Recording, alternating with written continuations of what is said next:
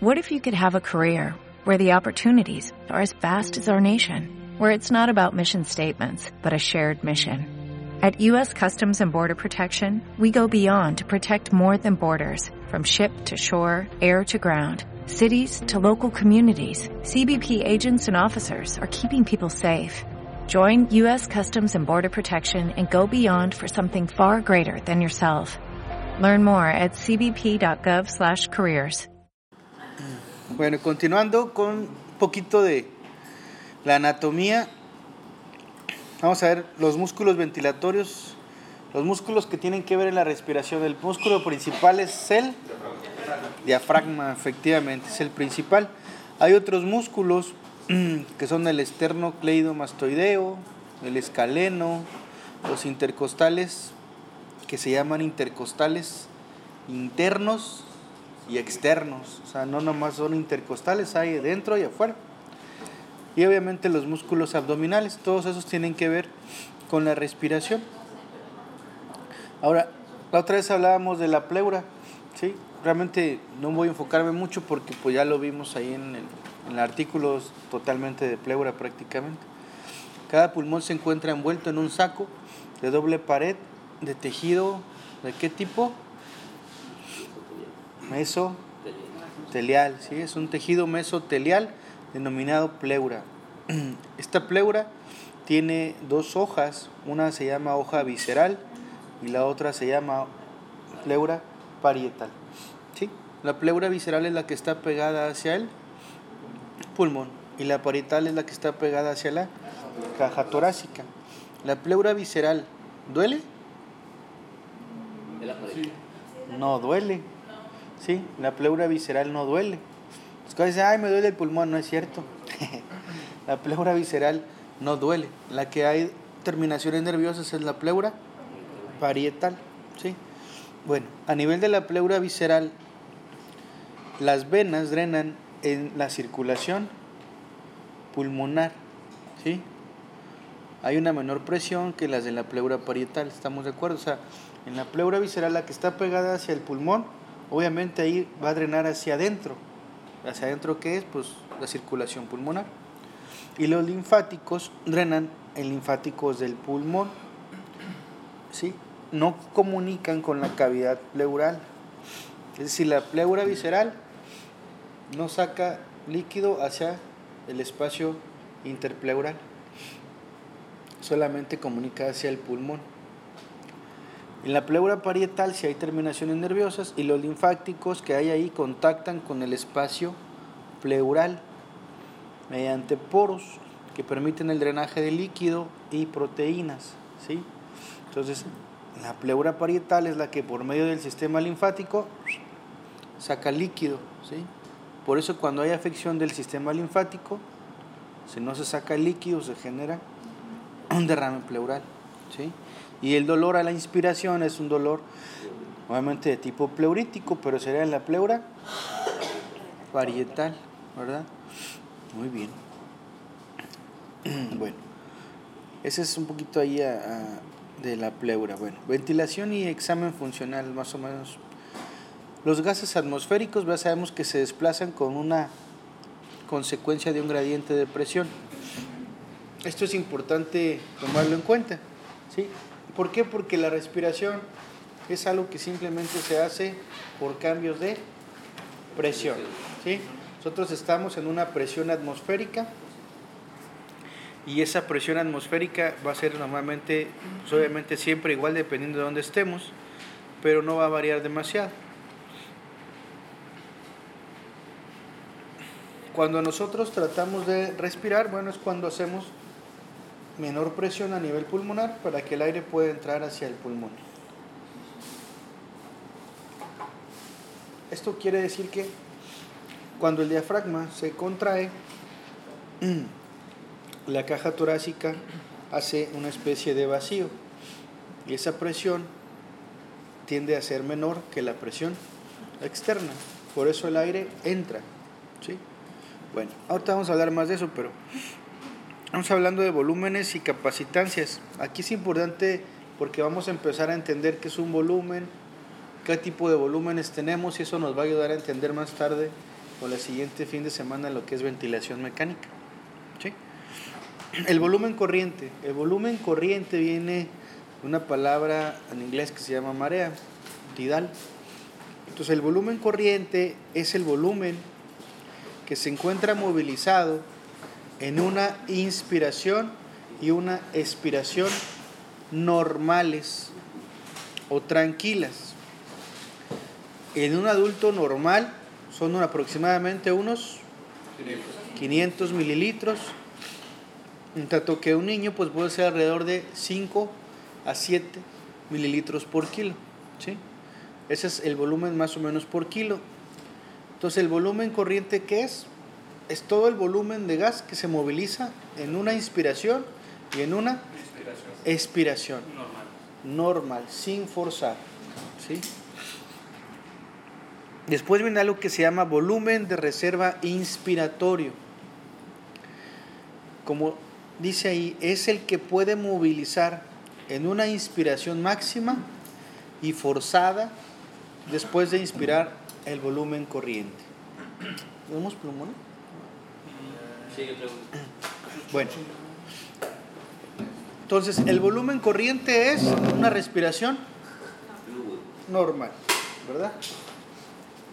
Sí se borra, ¿eh? ¿O es permanente? Muy bien.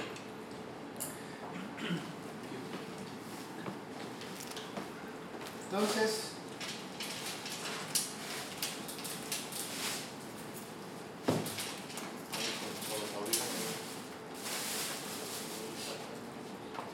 a hacer una, una grafiquita, esta viene también ahí en el libro. Tienen ustedes la inspiración y la expiración. El volumen que se mueve aquí se llama volumen tidal o corriente. Cuando ustedes tienen lo que les digo ahorita que es el volumen de reserva inspiratorio, es este volumen de inspiración más el volumen que yo pueda meter al forzar la inspiración. O sea, respiro normal y hasta ahí es mi volumen. Pero cuando hago, esa es la reserva inspiratoria, el volumen de reserva inspiratoria, que es forzar la inspiración. Hay otra cosa que se llama volumen de reserva expiratoria. ¿sí? Cuando yo saco el aire, normalmente ahí me quedo pero todavía puedo sacar más. Saco todo. Ese es mi volumen de reserva expiratoria. ¿sí? Volumen de reserva expiratoria y volumen de reserva inspiratoria. Eso es al forzar la respiración. Eso es después del volumen corriente, que es la respiración normal. Ahora, hay algo que se llama volumen residual. Ese volumen residual, ¿qué es? Al final de la inspiración. Es el volumen que queda al final de la, inspiración. Es el volumen que no pueden mover. ¿Sí? O sea, es el volumen que ahí se va a quedar porque el pulmón nunca está vacío. Siempre tiene aire. El aire que ustedes no pueden mover o el aire que no se moviliza, ese representa ese volumen, el volumen residual. Y es el que obviamente permanece después de la expiración máxima. O sea, ustedes sacan todo el aire, lo que queda ahí es el volumen residual. ¿Sí? Eso es importante tomarlo en cuenta cuando manejemos ventilación porque hay un cierto volumen que ahí se va a quedar, no se va a estar moviendo. El volumen, no el flujo. ¿Sí? entendemos eso? La cantidad de aire ahí va a estar, pero no va a ser el mismo aire. El aire se va a estar moviendo. Simplemente va a cambiar, va a permanecer la misma cantidad. La capacidad vital corresponde al volumen de aire que se puede movilizar en una inspiración y una expiración máximas forzadas. O sea, la capacidad vital es todo esto. Tu capacidad vital es todo lo que puedes meter y sacar, forzado. ¿sí? Diferente del volumen corriente. Porque, Oye, a ver, dime cuál es la capacidad vital. Ah, pues 500 mililitros. No. Ese es el volumen corriente nada más, lo que a una inspiración leve sin esfuerzo hace. Pero la capacidad vital total es todo lo que inspiras, incluyendo el esfuerzo, y todo lo que expiras, incluyendo mediante el esfuerzo. Esa es la capacidad vital. Ahora viene la capacidad pulmonar total.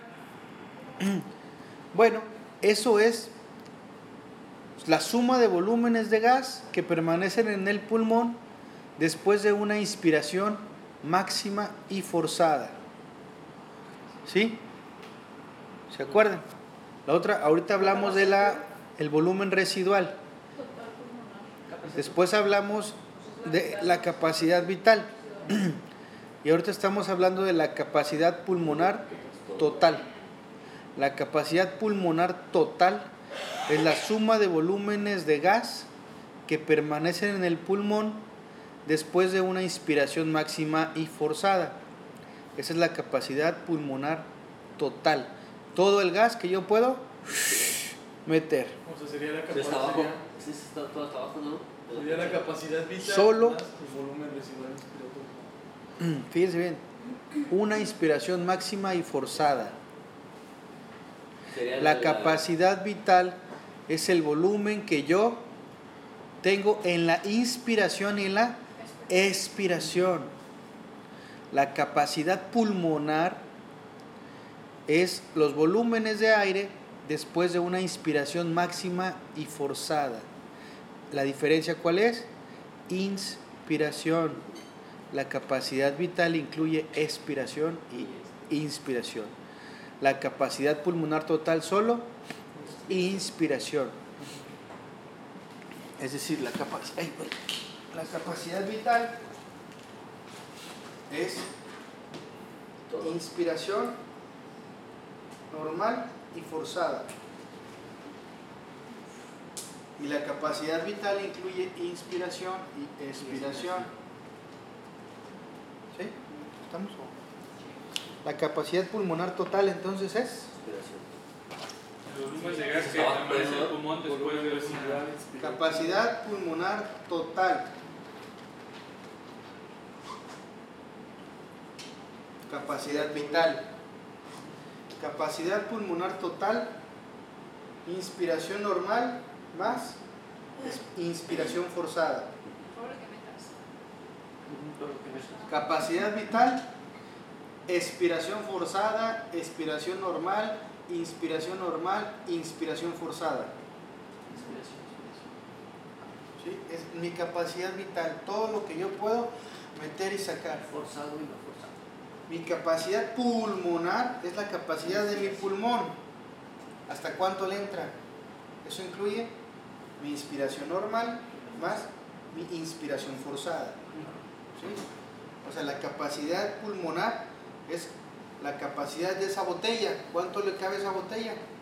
Lo que entre normalmente y le Más. puedes llenar más porque la Pepsi no te la deja toda llena. ¿no? Lo mismo es la forzada. O sea, aquí es igual. Capacidad pulmonar es la capacidad que tiene mi contenedor de llenarse. Y la capacidad vital es la capacidad de, de ese contenedor de sacarlo y volverlo a llenar. O sea, expirar, el volumen expiratorio forzado, volumen expiratorio normal, inspiratorio normal y, e inspiratorio forzado. Esa es mi capacidad vital, diferente de mi capacidad pulmonar. ¿Sí? ¿Vamos bien o no? Seguro. Ya Carla ya la veo más para allá que pensando en el tamal. Muy bien, luego viene la capacidad residual funcional. La capacidad residual funcional es el volumen que permanece después de una expiración normal. ¿Sí? Esto incluye el volumen de reserva y el volumen residual. Es todo el volumen que permanece después de una expiración normal, incluyendo la reserva expiratoria. La reserva expiratoria quedamos que es el volumen que yo saco forzado. ¿sí? Y el volumen residual, que es el volumen que yo no saco. Después de la expiración es el volumen que queda en el pulmón, ¿sí? Entonces, la capacidad residual funcional es todo el volumen que se queda, que yo no puedo sacar, más el aire que puedo sacar con el esfuerzo. ¿Sí? ¿Estamos? Sí. Esa es la capacidad residual funcional. Que incluiría la reserva respiratoria. La reserva expiratoria. Ah, exacto. Inspiratorio, expiratorio, respiratorio. No, no, no, no, no. No, solamente la expiratoria. Capacidad residual el volumen residual. funcional. O sea, residual quiere decir que ahí se queda, ¿no? Pues la capacidad residual es, yo expiro, inspiro normalmente, saco el aire y ahí queda volumen. Ese volumen se divide en dos, el que puedo sacar y el que no puedo sacar. El que puedo sacar es la reserva expiratoria y el que no puedo sacar se llama volumen Residual. Residual. Residuo queda adentro. Exacto. Esos dos son la capacidad residual funcional. ¿Sí? Funcional porque se puede mover. La capacidad residual o volumen residual solito no se mueve. Es un volumen. Aquí estamos hablando de una capacidad. ¿Sí? Capacidad residual funcional. El volumen que se queda, que no puedo mover, más el volumen que puedo mover expiratorio de manera forzada. O sea, todas las capacidades son como el conjunto de. Suma de volúmenes. Exacto. Muy bien. Entonces, bueno, vamos a hablar un poquito de ventilación, ventilación minuto y espacio muerto. ¿sí? El volumen corriente es el volumen que se moviliza con cada ventilación durante un minuto y que se va a denominar ventilación minuto o ventilación pulmonar. ¿sí? O sea, el volumen tidal o volumen corriente que quedamos que es de aproximadamente 500 mililitros o en el niño de 5 a 7 mililitros por kilo de peso. Es el volumen corriente. Ahora, si lo vamos a manejar por minuto, pues obviamente una ventilación minuto quiere decir el volumen corriente por Frecuencia la frecuencia respiratoria. Si yo ya sé que mi volumen corriente es de 500 mililitros, eso es en una respiración. Pero en un minuto, ¿cuántas veces respiro? Entonces, mi volumen corriente por mi frecuencia respiratoria me va a dar mi volumen o mi ventilación por minuto. ¿Sí? Ventilación. Ventilación minuto. A 18. ¿Sí? Y esa va a ser la cantidad de aire que voy a estar moviendo en un minuto. Volumen corriente por la frecuencia respiratoria. ¿Sí? Esto es muy importante porque a mayor volumen corriente, ustedes pueden aumentar la ventilación minuto de dos maneras, ¿no? O aumentan la frecuencia o aumentan el volumen. Y esto va a depender de lo que quieran hacer en su ventilador.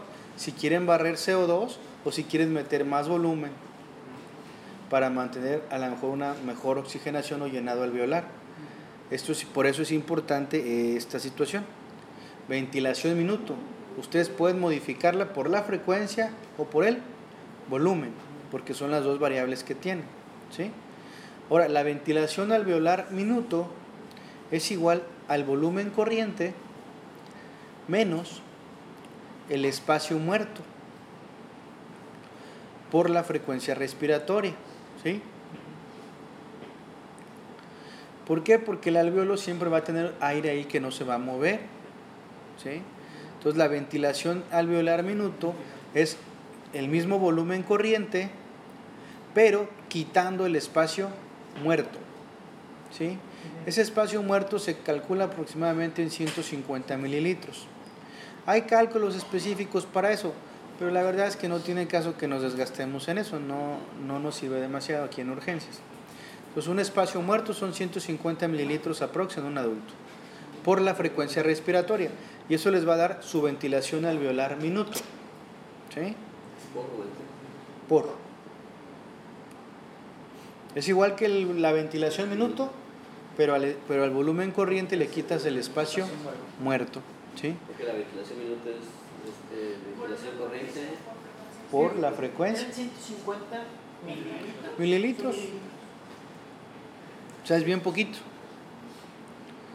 Pero de 500 menos 150 te quedan 350. ¿sí?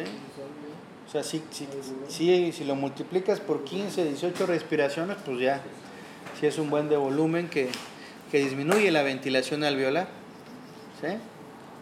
Muy bien. Después, bueno, las enfermedades pulmonares se pueden clasificar en dos grandes grupos funcionales, ¿sí? ¿Cuáles y cuáles? Restrictivas y obstructivas, ¿sí? Eso es, eso es importantísimo porque cuando ustedes evalúan un paciente, pueden no tener un diagnóstico, pero pueden determinar si el paciente tiene un problema restrictivo o obstructivo y en base a eso tener sospechas diagnósticas. Eso es lo que se hace en urgencias. En urgencias hacen sospechas diagnósticas, no diagnósticos definitivos. Entonces, si tú pones en tu diagnóstico inicial paciente con insuficiencia respiratoria probablemente restrictiva, pues ya te puedes orientar hacia ciertos diagnósticos y empezar a hacer los estudios complementarios para llegar a ellos, a diferencia de una obstructiva. En las restrictivas estamos hablando del intersticio, es el que está dañado. En las restrictivas, la disminución de los volúmenes puede ser a causa parenquimatosa o extrapulmonar. ¿Sí? Parenquimatosa o extrapulmonar. Parenquimatosa como cuál? ¿Qué te evitaría que el aire le llegara hacia el. Parenquimatosa. Puede ser, pero estamos hablando de Obstructivas. Se llama fibrosis. Restrictivas. Por ejemplo, una neumonía, es la más sencilla.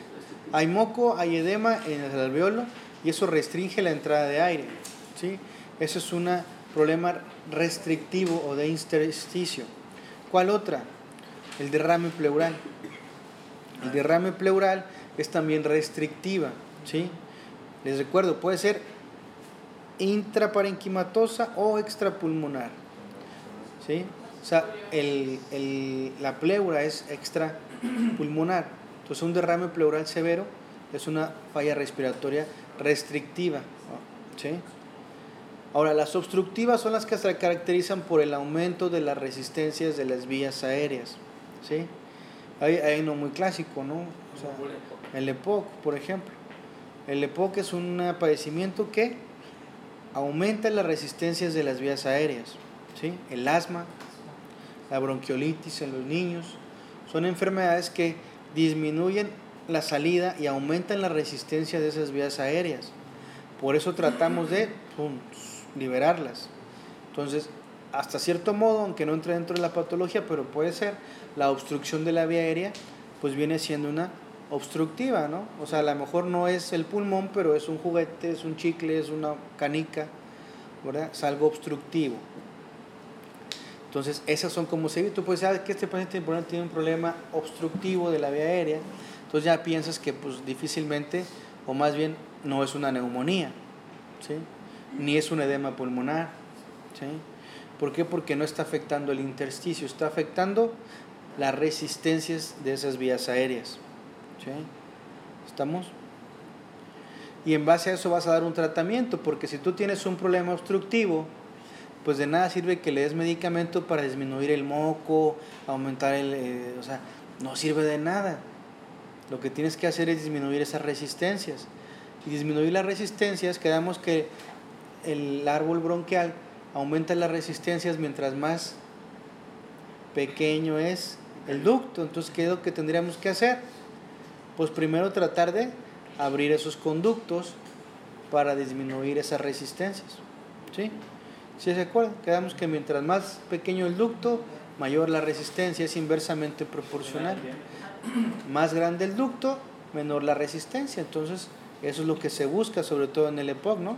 Buscan abrir un poquito esa vía aérea para que disminuya la resistencia y haya una mayor hematosis.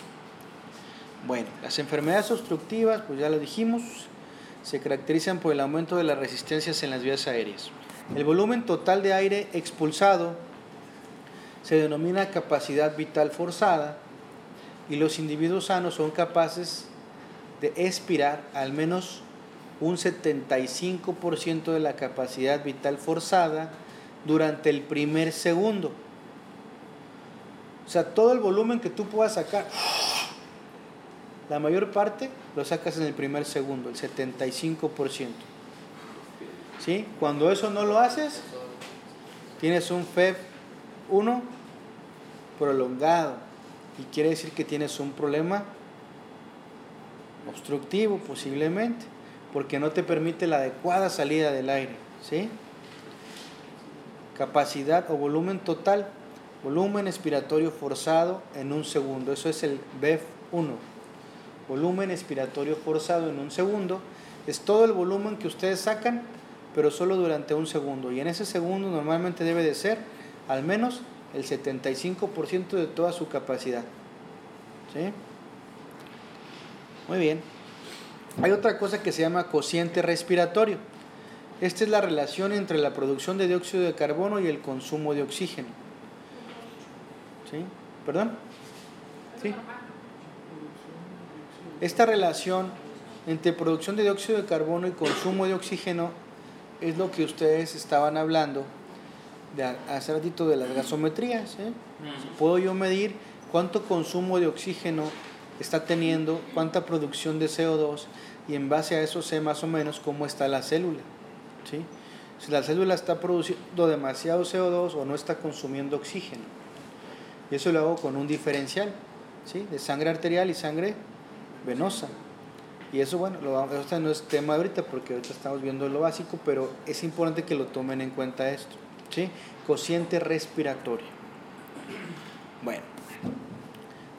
Ah, mecánica de la ventilación dice, para lograr el movimiento del aire entre el pulmón y la atmósfera se requiere un trabajo que lleva a cabo obviamente componentes neuromusculares que involucran el diafragma, los músculos accesorios y que actúa sobre las estructuras elásticas pasivas del pulmón y del tórax. ¿verdad? Entonces, hay la contracción del diafragma, eso aumenta la presión intrapulmonar o la disminuye. No, aumenta. Cuando baja, el, cuando baja el diafragma, Está aumentando la presión negativa. La presión negativa aumenta. ¿no? A ver. Ah, abdominal, la presión abdominal. no, del diafragma. Ah. La presión torácica, o sea, la presión torácica, ¿qué hace? La disminu- ah, Cuando el diafragma baja, disminuye la presión. Cuando el diafragma baja es inspiración. Y disminuye la presión para que pueda entrar. Y luego aumenta. Se este. la la-. Ustedes tienen ahí su pulmón, ¿no? Cuando ustedes hacen esto, ¿qué pasa? Ustedes están así, hacen esto. ¿Qué pasa? ¿Aumenta la presión o disminuye? ¿Qué presión? ¿Positiva o negativa? La presión adentro. ¿Adentro? Usted está su pulmón así. Este es el diafragma. Cuando hacen esto, ¿qué pasó acá? ¿Sí vieron o no? Fíjense. Ahí está, ¿no? ¿Qué pasa ahí? Hay menor presión.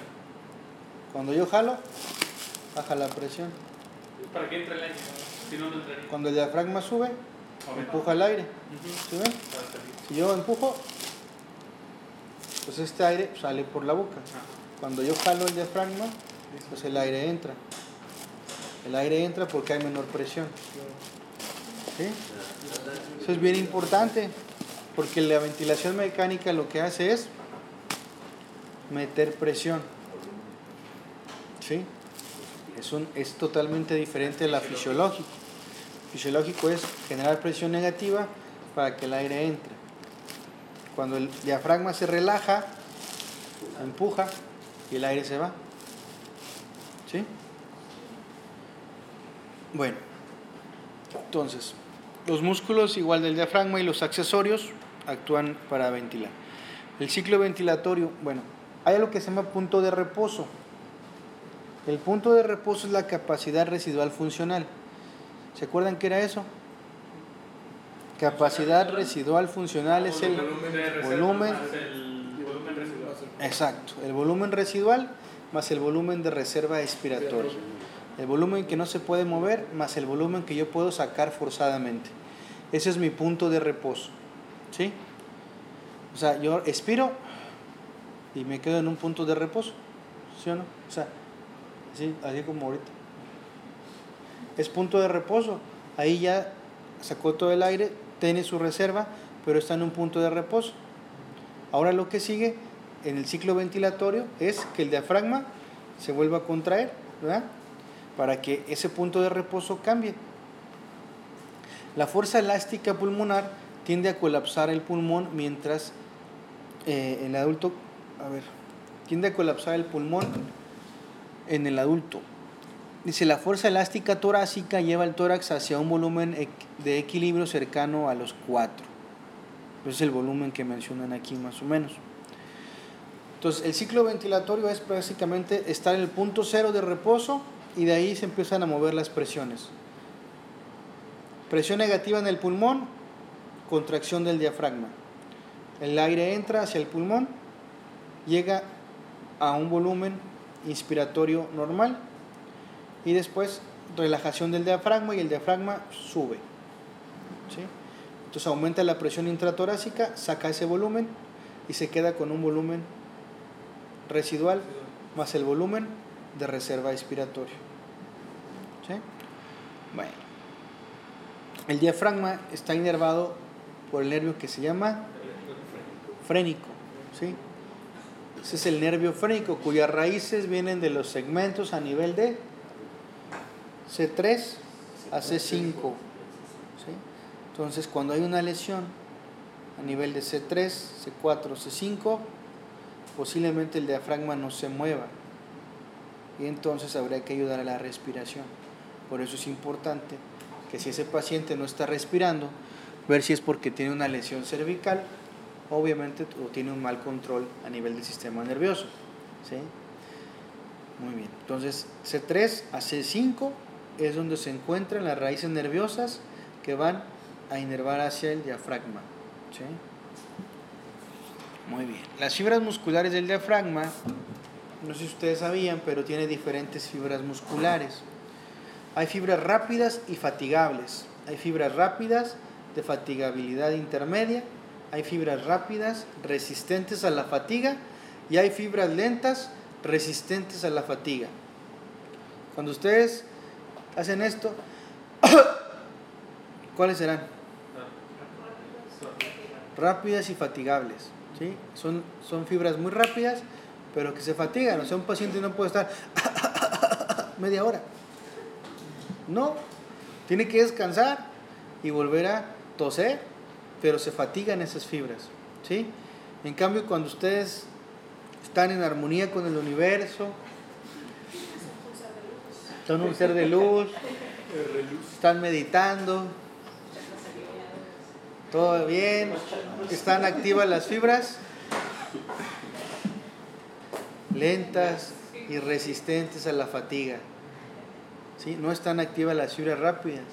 Cuando dicen respira lento, son fibras lentas, aunque a veces son, son fibras rápidas. Entonces, fibras lentas, resistentes a la fatiga, son las que utilizamos en reposo de manera inconsciente. ¿sí? Las fibras rápidas son las que utilizamos más de manera consciente, por decirlo así. Bueno, el diafragma obviamente separa el tórax de la cavidad abdominal, tiene una forma que ya sabemos que es de cúpula y le confiere obviamente características ahí especiales para generar la presión. La conformación de la cúpula determina en su porción lateral contacte con quienes costillas. Las últimas, 1, 2, 3, 4, 5 o 6. 5. Las últimas cinco costillas están en contacto con el diafragma. ¿sí? Esta región tiene otro nombre que se llama zona de aposición del diafragma. Durante la contractura del diafragma disminuye la presión torácica y aumenta la presión abdominal. ¿sí? Y esto se va a apoyar de estas costillas. Por eso si tienes fracturas en estas lesiones, perdón, a estas alturas, pues cuando respires cuando más le va a doler. Porque el diafragma está apoyado sobre las últimas cinco costillas. ¿sí? Entonces, pues obviamente es, importante entender eso. Digo, a lo mejor no se puede hacer mucho, pero sí saber que puede ser un dolor intenso. ¿sí?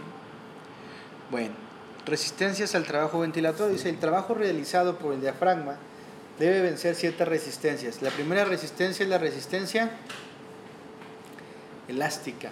El pulmón tiene una resistencia. El diafragma lo que tiene que hacer es primero vencer esa resistencia de elasticidad del pulmón o del tejido tóraco-pulmonar. A su vez, el flujo de aire debe de vencer la resistencia ofrecida por las vías aéreas. O la vía aérea también tiene una resistencia y ese flujo tiene que vencer esa resistencia hasta que llegue a los alveolos. Las resistencias elásticas. El pulmón es un cuerpo elástico y distendible. Elástico porque tiende a volver su punto de reposo. La elasticidad es la capacidad de volver a lo normal, no de distenderse. Es la capacidad de regresar. Y la distensibilidad o compliance, eso es importante, la distensibilidad o compliance se puede entender como la fuerza que debemos aplicar para sacar una banda elástica de su punto de reposo. ¿Es lo mismo que la elastancia? No. No, la elastancia es que hace que el pulmón regrese a la norma. Es Correcto, parecido a, a la este, elasticidad. La distensibilidad, compliance, es la fuerza que se requiere para dejar una liga de que deje de estar en reposo, moverla. O en este caso, el pulmón, distensibilidad o compliance. La resistencia que hay de ese pulmón para moverse. Ok. Está en reposo, pero yo quiero que se estire. ¿Qué fuerza ocupo para que se empiece a estirar? Esa es la compliance. ¿Sí? O distensibilidad. Ajá. Entonces, la elasticidad es la fuerza que hace que el elemento retorne.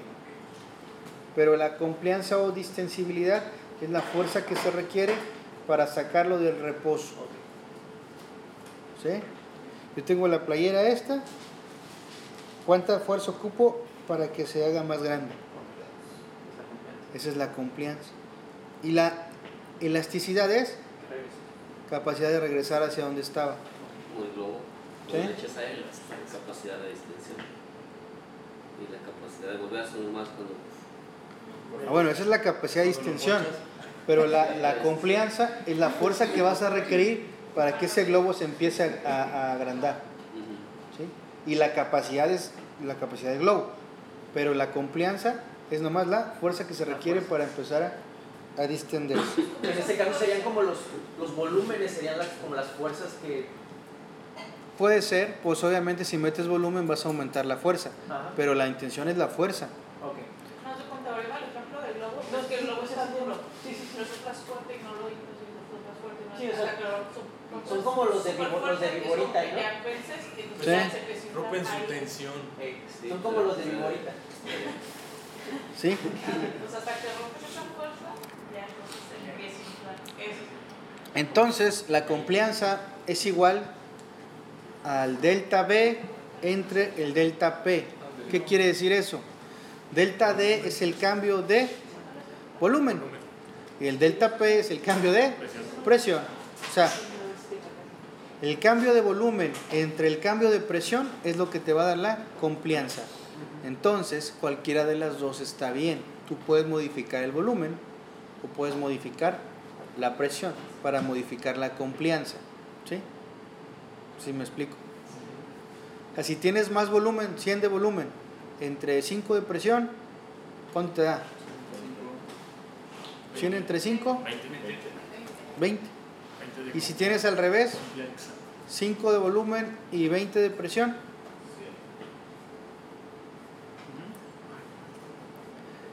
¿verdad? Entonces ahí cambia la complianza. Es importante entonces tener esto en cuenta porque van a tener pacientes que van a tener una presión alta y que a lo mejor ustedes no le pueden pasar demasiado volumen. Entonces tienen que tener el volumen o la fuerza suficiente para que ese pulmón se estire. Entonces a lo mejor ustedes le pueden poner mucho PIB, entonces tienen mucha presión. Y la complianza que va a tener ese pulmón ya no va a ser tanta en ese momento. Pues, pues entonces tendríamos que manejar por presión, no por volumen. Los dos están bien. O sea, el punto es qué problema tiene su paciente. ¿Tiene un problema obstructivo o, o tiene un problema o tiene un problema que no afecta la elasticidad? ¿Es intersticial o es obstructivo? Para saber qué tipo de ventilación o qué manejo le van a dar. Ejemplo, Pero es que si lo con no, restrictiva. Si tienes un problema intersticial, Mm, puedes manejar eso. A presión. a pero presión, un O volumen. Pero, por ejemplo, un epoquea, un obstructivo, volumen o presión. No, Porque pero ahí sí. tienes la presión como. la presión está aumentada. Entonces- tendría que meter mayor fuerza para Mayor mayor, mayor presión. Ahí lo fíjense bien es que se están confundiendo. No es la ventilación mecánica no es que le meto, sino cómo lo mido. O sea, la ventilación mecánica no se trata de si le meto presión o le meto volumen, sino de cómo lo voy a cuidar. Yo ya sé que mi paciente tiene una presión alta porque tiene un problema obstructivo. Yo ya sé que si me aumenta la presión intratorácica a más de 20 milímetros de mercurio, 40, va a tronar ese pulmón. Entonces, ¿qué es lo que hago? Pongo mi ventilador para que la presión máxima que me dé sea la que yo quiero. O sea, yo quiero que nada más llegue a máximo 20 milímetros de mercurio. Bueno, pongo mi ventilador por presión para que me llegue a una presión máxima de tanto. Porque si le meto volumen, el ventilador no le va a saber. O sea, él dice, voy a meter 500 y así me cueste más trabajo, le voy a meter 500. Entonces mete 500, pero la presión puede pum, reventar, porque la elasticidad y el problema del paciente era obstructivo, tenía problemas en cuanto a la elasticidad y la presión. ¿Sí? Ese es el, eh, la ventilación es eso, no es, no es tanto cómo, si yo le meto volumen o presión, sino cómo lo mido. Si lo quiero medir con volumen porque tiene una buena elasticidad, o si lo quiero medir por presión para no dañar ese pulmón que ya tiene una presión alta. O si requiero presión, pues le voy a meter un PIB para mantenerlo abierto, ¿sí? Pero eso lo vamos a ir viendo poco a poco. Bueno, fases de la rama inspiratoria. Fase 1, inicio de la inspiración.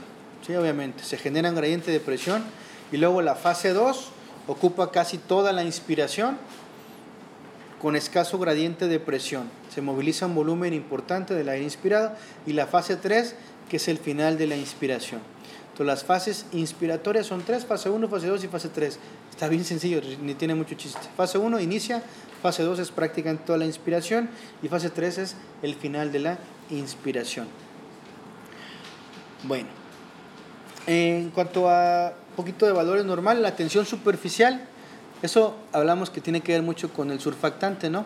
Es la fuerza que actúa a través de una línea imaginaria de un centímetro a lo largo en la superficie de un líquido.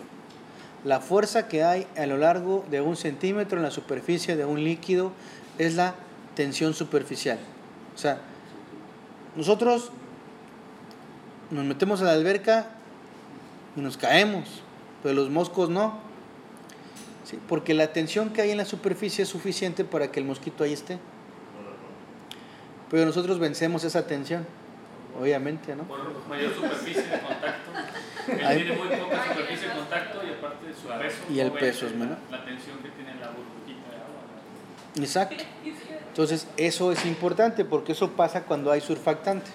La tensión ahí es, es mayor, la tensión superficial, y evita que eso se llegue a colapsar o se llegue a, sí, a pegar completamente. ¿Vale? Es como de encerado. Ándale.